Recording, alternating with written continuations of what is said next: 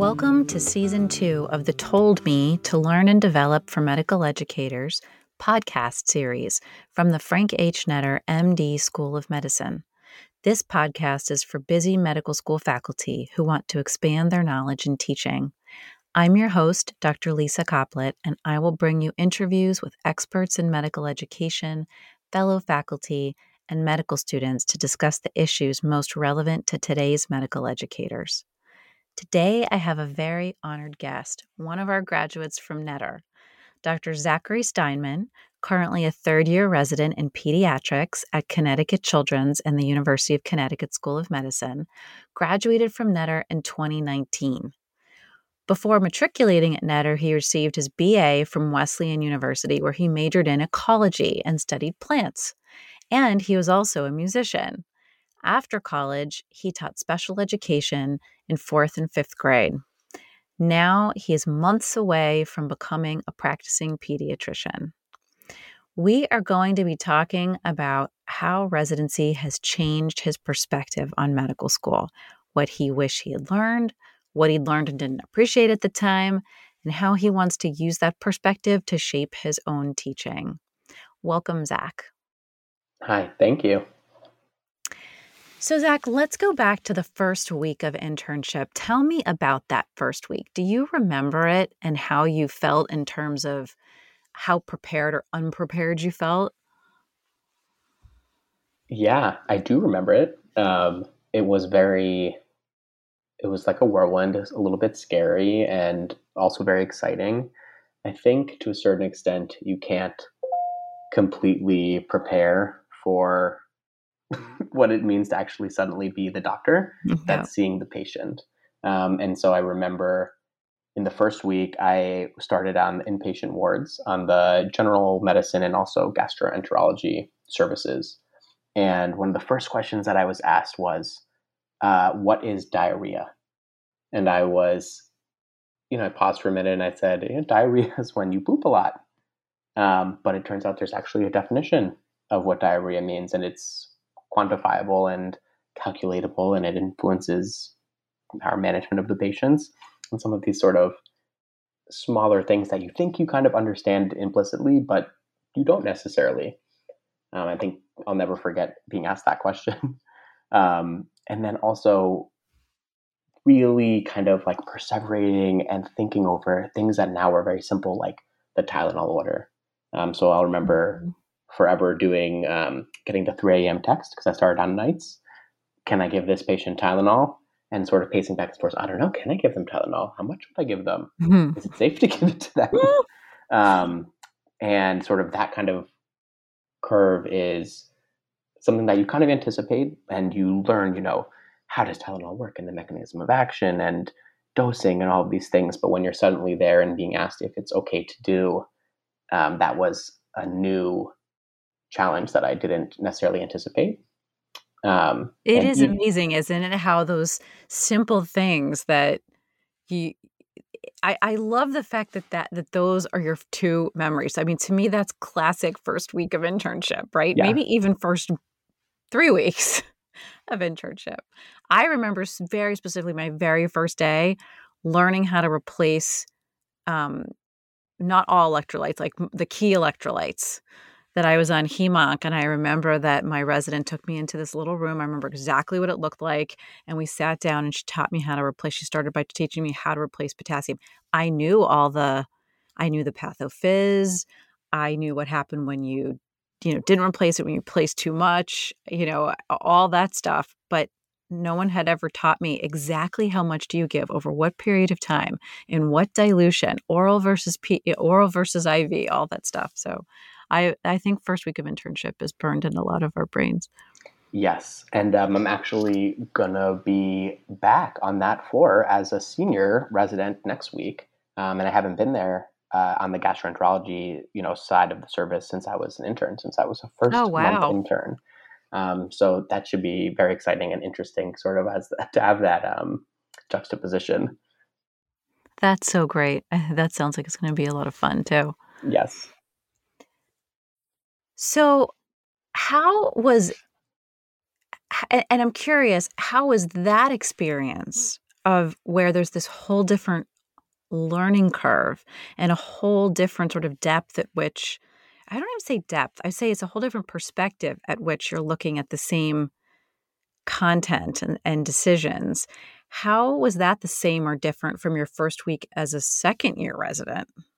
Um, so I think it's kind of similar to the transitions that we go through at a lot of steps in our education. So, like when you're going from being the senior in high school to being freshman in college and senior in college to graduating, um, and you know you're a fourth year medical student and you you feel so smart and you're like I know everything and I know all of medicine.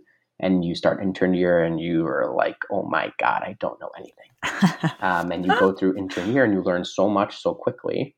And, you know, like I was saying before about how I would perseverate about Tylenol, by the end of intern year, I was giving all kinds of medicines with complicating dosing patterns and, you know, um, interactions between the medicines and really facile with a lot of things that I never could have done when I started as an intern. And you feel again like I know what I'm doing. And then you show back up on July 1st with the new intern um, and you're the senior and you're like, oh my God, I don't know what I'm doing. Ah, I don't exactly know anything. right. Um, you know, it's so true. But the difference is, is that I, I really do think in internship, I think you feel like what you're doing in internship is um, replacing electrolytes and treating diarrhea and treating constipation and doing cross, you know, but you don't, I, I don't think that interns realize the massive amount that they're learning in the process of being the doer. And then Eh, right and then they get to the second year and at some point very yes. early in you realize that you actually learned all of that yes and i feel like it's almost like a slow zoom out from first day of being a medical student where you're just starting to learn the basics of how things go together and biochemistry and histopathology and anatomy and physiology and you're slowly zooming out more and more until you're an intern and you're like, okay, now I'm going to actually start giving medicine. And like you said, replacing electrolytes. And then mm-hmm. you get to be mm-hmm. a second year and you've zoomed out even farther and you're like, now I'm thinking about the disease process, the long term mm-hmm. goals. What are the goals of care sometimes? Um, how am I going to get this child out of the hospital? Or if I'm in the clinic, you know, when do I need to see them again? Or how am I going to intervene or not intervene? Um, and as you become the senior resident, you're also supervising more the interns. So you're not just replacing electrolytes or figuring out how to manage things that come along as you're going. You're kind of delegating tasks and saying, okay, you need to replace these electrolytes, but you're not necessarily doing it yourself. Yeah. And also, something I didn't appreciate initially was the challenge of kind of like letting go, um, to trust that the person that you're working challenge. with. Yep. Yeah entrustment's um, it's big it's tough yeah so you have to sort of learn to not micromanage and but also still be supervising and you know not say too much or That's say right. more when you need to and it's all kind of a learning curve yeah. and i would say well, then going from it being a second year resident to a third year resident was like a smoother transition because it's sort of more similar to being a second year yeah. resident but i have more of that experience to build upon yeah. and much easier to take a step back and um, I love actually when I get to work with a second year resident now because it's sort of working together on the sort of you're at the same level of training in some ways, but also um, more advanced in a lot of other ways. Um, you can have a higher level of understanding of the care of the patient um, and be able to sort of implement that in a different way, um, not as focused on the small details, which you really have to be when you're starting as an intern. Mm-hmm. I think that this transition to the first year that you are leading a team. So for for me in internal medicine, for you in pediatrics, you know, that's when we're PGY twos. I think that's that's probably the scariest transition. That's the yeah. biggest transition that you make in your in your uh, medical training um, because you realize, wow, it stop the buck stops with me, and it really doesn't. It obviously stops with your attending, but but you really are in charge for the first time and that's a mm-hmm. very weighty responsibility yes and um, things, things also like um, you know running codes and I, there's a joke that uh, it's like a running joke with my wife at home which is that you know can you imagine if it's me who walks into the room to save your child's life. And sort of we laugh about it because my wife has known me since I was 15 years old. And she's like, no, I cannot imagine that. Um, but you do it and things go well. And um, it's a very interesting sort of transition growing up and uh, coming into that level of competency. Because also. she knew you as a kid. Yeah, she knew me as a kid, and uh, yeah. we met in high school, and she was supporting me when I was going to be a professional musician, yeah. and uh, I turned out to be a doctor, which is great. But yeah, it's um, it's sort of like it's a funny thing where you think about. I mean, I on different stories. I remember explaining to her what was happening on a recent inpatient rotation I had on the oncology, hematology oncology service. And I was explaining how there's me, and then I have two interns and three medical students. And she was astonished that I was in charge of all these other doctors and people. Yeah. Um, and I was also kind of surprised to kind of reflect and be like, oh, yeah, I am. And it's going well. Yeah that's what you do now. Yeah. It's it's it is it becomes so ingrained in who you are as a physician in training. Um, uh, yeah. well, I think with that, you know, because it's funny, I wasn't actually uh, thinking with quite that perspective, and I think that's a great perspective to to sort of move on from. Um, were you surprised that you felt pretty prepared or unprepared for certain things that you encountered um, in residency? Like, were you were there things you encountered and you said, "Wow, I, I actually knew this," you know, and then you were surprised by it, or or vice versa, that you were unprepared and you're like, "Oh, I thought I I thought I knew this." So I think I was very prepared by my education at Netter in terms of physiology, pathophysiology, anatomy, biochemistry, really fundamentals were really strong. And then the initial clerkship and direct patient education was also really strong. But there's something that changes when you're now the doctor, which I don't think you can ever be prepared for. Yeah. um, some things were, as I was studying some things as a medical student, I didn't appreciate what would be most clinically pertinent or what would be common or uncommon. And it's all sort of in a basket of things that you need to learn. And I was so surprised, for example, going into residency to learn that Kawasaki disease is something that I'm going to deal with all the time. And now it's not just the, a slide that you're looking at in a lecture. Yeah. I mean, I remember, I can picture in my mind's eye the section in first aid for step one where Kawasaki disease is, and it's like one line: Kawasaki disease prevalence in you know four years old, predominant Asian distri- population distribution epidemiologically, like medium vessel vasculitis, whatever it said. And I said, "Oh, this is something I'll never see." and uh, we see it relatively frequently, and now in the midst of the COVID 19 pandemic, we're seeing the MISC, the multisystem inflammatory syndrome in children, mm-hmm. which is just like Kawasaki disease. Mm. And so I never could have predicted that that would have been the thing. You know, I would have really yeah. focused a lot more on it when I was studying that of course, as a medical student yeah. if I had known. Yeah. Um, and I was, i have been struck by that. Um, but then other things really that you expect to see, you do see. So like sepsis is sepsis, and we see that relatively frequently. Um, but uh, you know chronic kidney disease and congestive heart failure and things that you see commonly in older folks and in internal medicine, I don't see. Um, but I still remember how to manage them from, from medical school. And and so let's and I'm curious. Let's talk about um, a couple of specific things that come to my mind. I'm just curious about. You you had problem based learning as a second year student, right? Mm-hmm. So, for people who might be listening and might not know what that is, so that is um, it's uh, an instructional method where students are put into small groups with a facilitator, and they work through an unfolding case over a, the course of a week. And yet, the students are entirely in charge of their own learning. They are essentially functioning as the clinical team taking care of the patient, who in this um, in in this example is is a case, um, a written case example.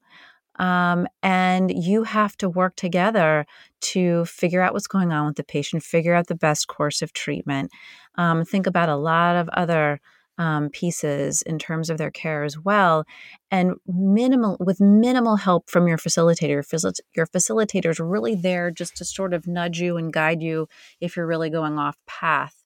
Um, but the learning is really in the hands of the student, and um, and I'm curious. I think that um, PBL is actually very valued by the students. There's, and, but then of course there's a lot of nice literature to support its use. But in terms of how students feel about it, I think there's varying levels of appreciation of its usefulness. So I'm curious of what your perspective was on that. So I think you're spot on about how people have different perceptions of how useful it is in when it's actually occurring and definitely, I think there's a certain feeling, or there was a certain feeling sometimes of, oh, great, it's PBL. I need to get up early and show up in person on campus and whatever kind of feelings that is. But in reality, it turns out to be like the most valuable preclinical educational thing that I did. Mm. Um, it turns out to really well reflect the way that you approach a case, form a differential diagnosis, consider different treatment options or interventions, work up. And in real life, before you see a case, when you just have the chief complaint or you have a general idea of the you know triage note in the ED or something like that, you do the same thing. And in fact, uh, so right now I'm currently sitting in the clinic here at Connecticut Children's, and about two hours ago, we had a patient who came in, not on my schedule, but on a one of the intern schedule, who the chief complaint was uh, near syncope, and the school nurse took vitals and the, thought the child was bradycardic in a 15 year old. So we sat there and we did basically a PBL in 15 minutes. We talked through the hmm. differential mm-hmm. diagnosis, what you need to ask, what you need to look for. If you find this, then what's your follow up study? If you find that, then what's your intervention? What are the things that are going to make you make you call an ambulance right now? What are the things that are going to make you say oh we'll follow up you know routinely. And it really mirrors just what we do in pbl yeah. except it's accelerated and it's you know just before seeing the patient. Mm-hmm. but learning sort of the slow methodical way to approach a case it just is so valuable. It turns out to be something that i actually do every day. Yeah. Yeah, I and I do think that is hard to communicate to students. You know, when they're actually going through it, um, that, that this is actually real. You know, this is what we do. It's I real. think I personally think one of the um, one of the great things that PBL does is that it teaches you because you are going to be in settings and teams where you'll be making decisions, and it teaches you to question and have and you have to have the confidence and know how to um, challenge your colleagues when it's important for the patient in a respectful way. Um, but that's really important. Sometimes you call a consult and the consultant comes, they're the expert, but you might be concerned about what they recommend. I'm not, I'm not really sure I agree with that. Let's talk that through. Right. And I think that's a great place to to start to learn that skill as well. I agree completely, and especially in terms of the formation of the differential diagnosis, um, which is such a key skill, and of course something that I'm still working on, and we all continually work on, and it's kind of the cornerstone of how you evaluate a patient. Yeah, and um, it's and it's tough. I mean, I, I always call yes. it the black box of year three is differential diagnosis. You know, um, yeah. if if you can start to get that, then you're you're cruising.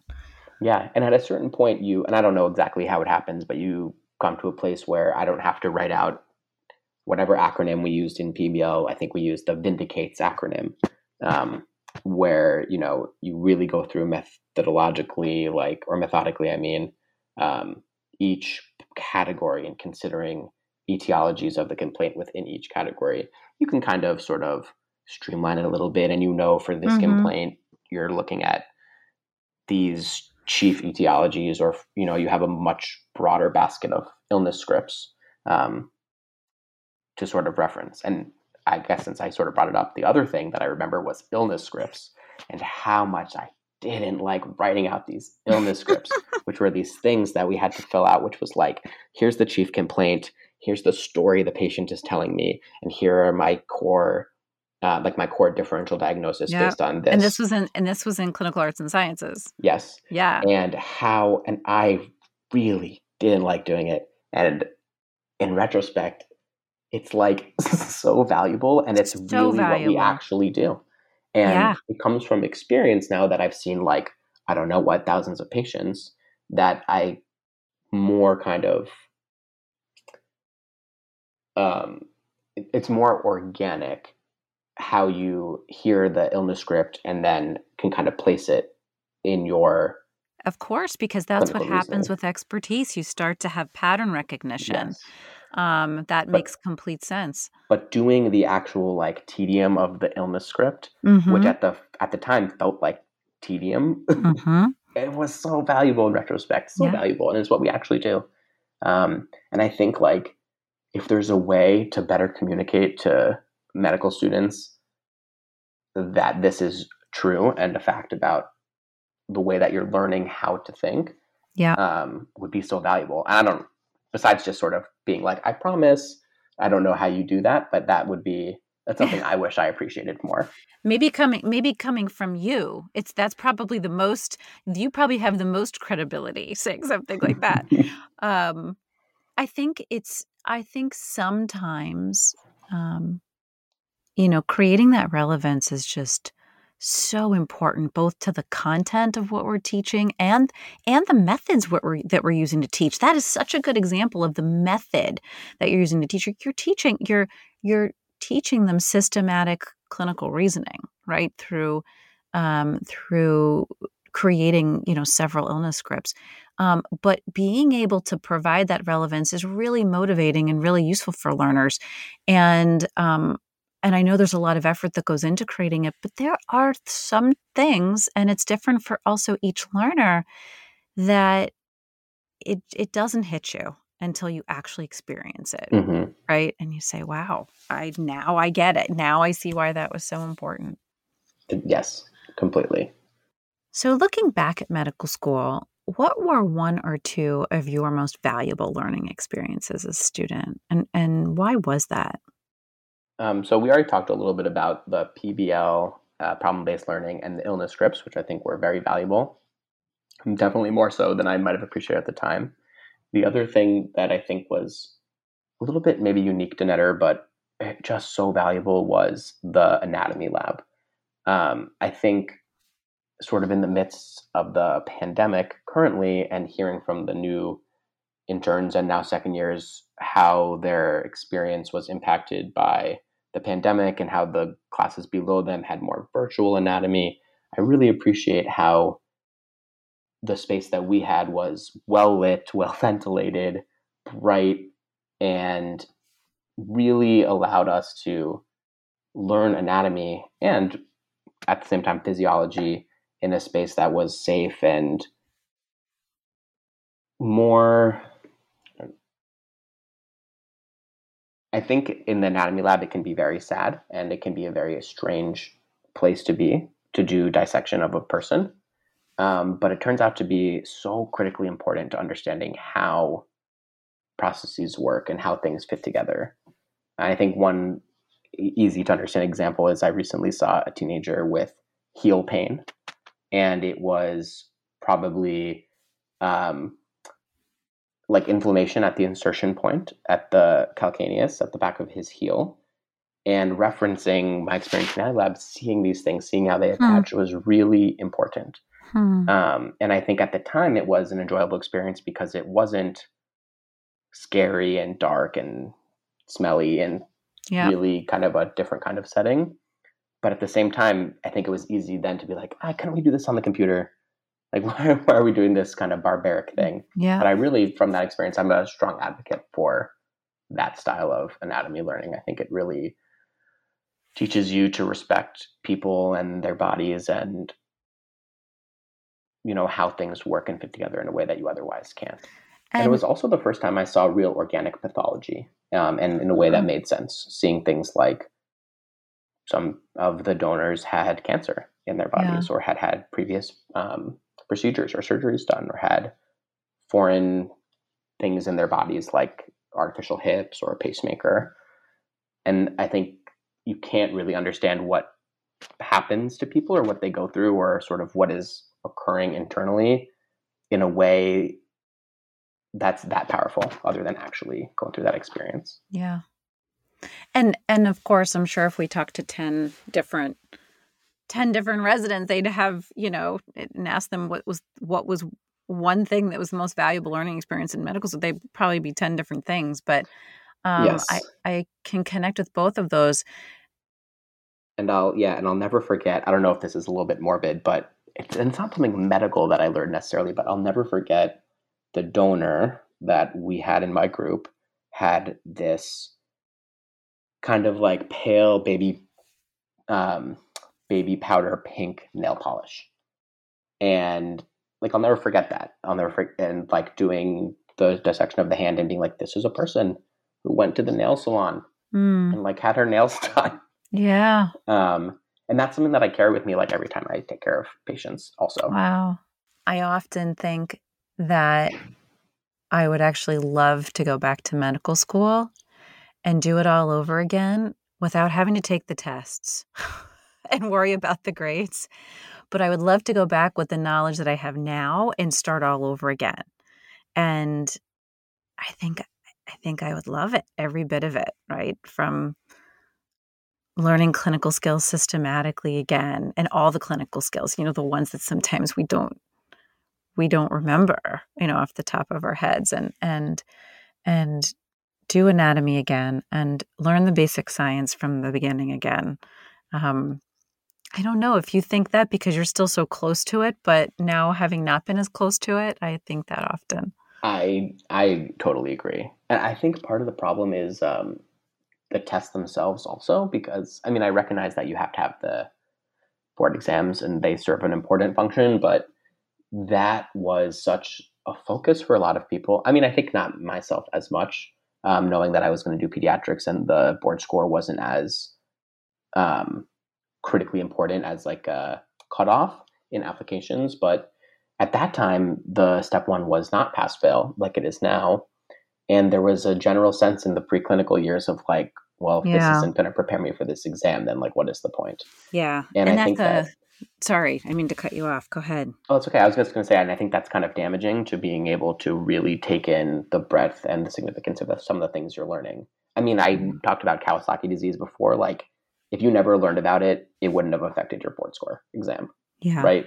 And yeah. it turns out to be very important for what I actually do in daily practice. So, like, for example, I would love to go back and do histopathology again and really now understand like what I'm looking at and how it works and yeah. how it fits into and picture. just pay attention to learning. I mean, if if I were to say that this is a topic that is so hotly debated at the local, regional, national level in medical education, um, that would be a massive understatement.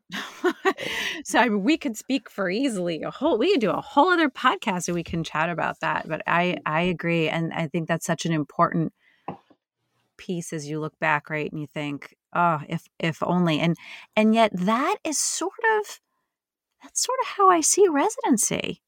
When I got to residency, I remember feeling liberated to just learn. Yes. And just be a doctor. I think that's um, fair. I think that's really true.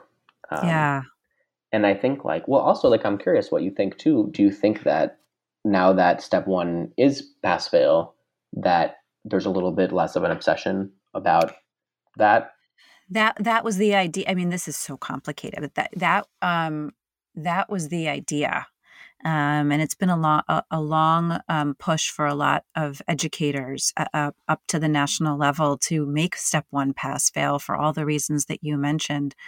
Um, and yet, it's a very complex thing to shift an entire system that has been driven so hard by assessment um, and and so there are unintended consequences and now now the unintended consequences are things like well, if you have residency programs that are getting hundreds or thousands of applications. And they used to use the step one score as one of the cutoffs. Now, how are they going to do that? And does mm-hmm. that then make the step two score overly important? And so there's there's a lot of there's a lot of complexity to it, but in, in general, the, the the ethos behind it, yes, I I agree that we must ensure that our learners are competent because we are allowing them uh, to leave and be in charge of people's lives. Um, but how we determine that competence um, and whether it needs to be in the way that it was done before, I think there's a lot of room for improvement. So, what are you thinking about now that you're only months away from being an attending? Like, what what are your teaching goals I, as a faculty member? So, before I sort of answer that directly, I think what I'm feeling is that this is going to be just like every other transition, like I mentioned, where I'm probably going to, you know, like right now I feel pretty good. Like I feel like I know what I'm doing in a lot of settings. And I think as soon as I'm out without sort of that direct supervisory level, I'm going to be back to being like, oh my God, I don't know anything. which, which by the way, I hate to tell you, it's true. Yeah. That's what I hear. so I'm preparing myself, you know, mentally and emotionally for that. You will know, you will know quite a lot. And one of the things that you'll know really well is fi- how to find the answers yes. to things that you don't know and apply those answers to care yes. for your patients. And that's I think I am so now, critical. I think I am now very good at knowing what I don't know, which is turns out to be That's one of the important. most important things. And more then knowing important. how to find out. Yes, afterwards. absolutely. Absolutely. Um, so I think that's one thing that I'll definitely impress upon, you know, learners as I, you know, go into attending hood, um, is just sort of the learning how to assess when you do and do not understand something and being able to figure out what is the answer um, and how do you move from identifying an answer to say like the etiology of a problem and then moving beyond that to okay now what, what am i going to do about that problem? Yeah. And i think that's probably one of the greatest focuses that you can or that i will try to impart on especially early learners um, because it turns out to be sort of the basis of how we do anything. Yeah. Absolutely Zach, and thank you so much for sharing your perspectives with us today. This was really, um, it was a really fun conversation. It's so great to see you again and talk to you again. Um, and I wish you all the best as you go on to the next step in your journey. Thank you so much for having me. This was really fun, and it was really nice to have opportunity to reflect on all of these things. Many thanks to Dr. Zachary Steinman for joining me today. This was the Told Me podcast to learn and develop for medical educators from the Netter School of Medicine Faculty Development Program at Quinnipiac University. I'm Lisa Coplit. Thanks for listening and join me for our next podcast. I would also like to thank the people who contributed to today's show Katie Lyons, our producer, and David DeRoche, our program director. For more information on other faculty development opportunities at Netter, email katie dot lyons at qu.edu. For more information on all of Quinnipiac's podcasts, visit qu.edu slash podcast. Also follow us on Twitter and Instagram at QU Podcasts.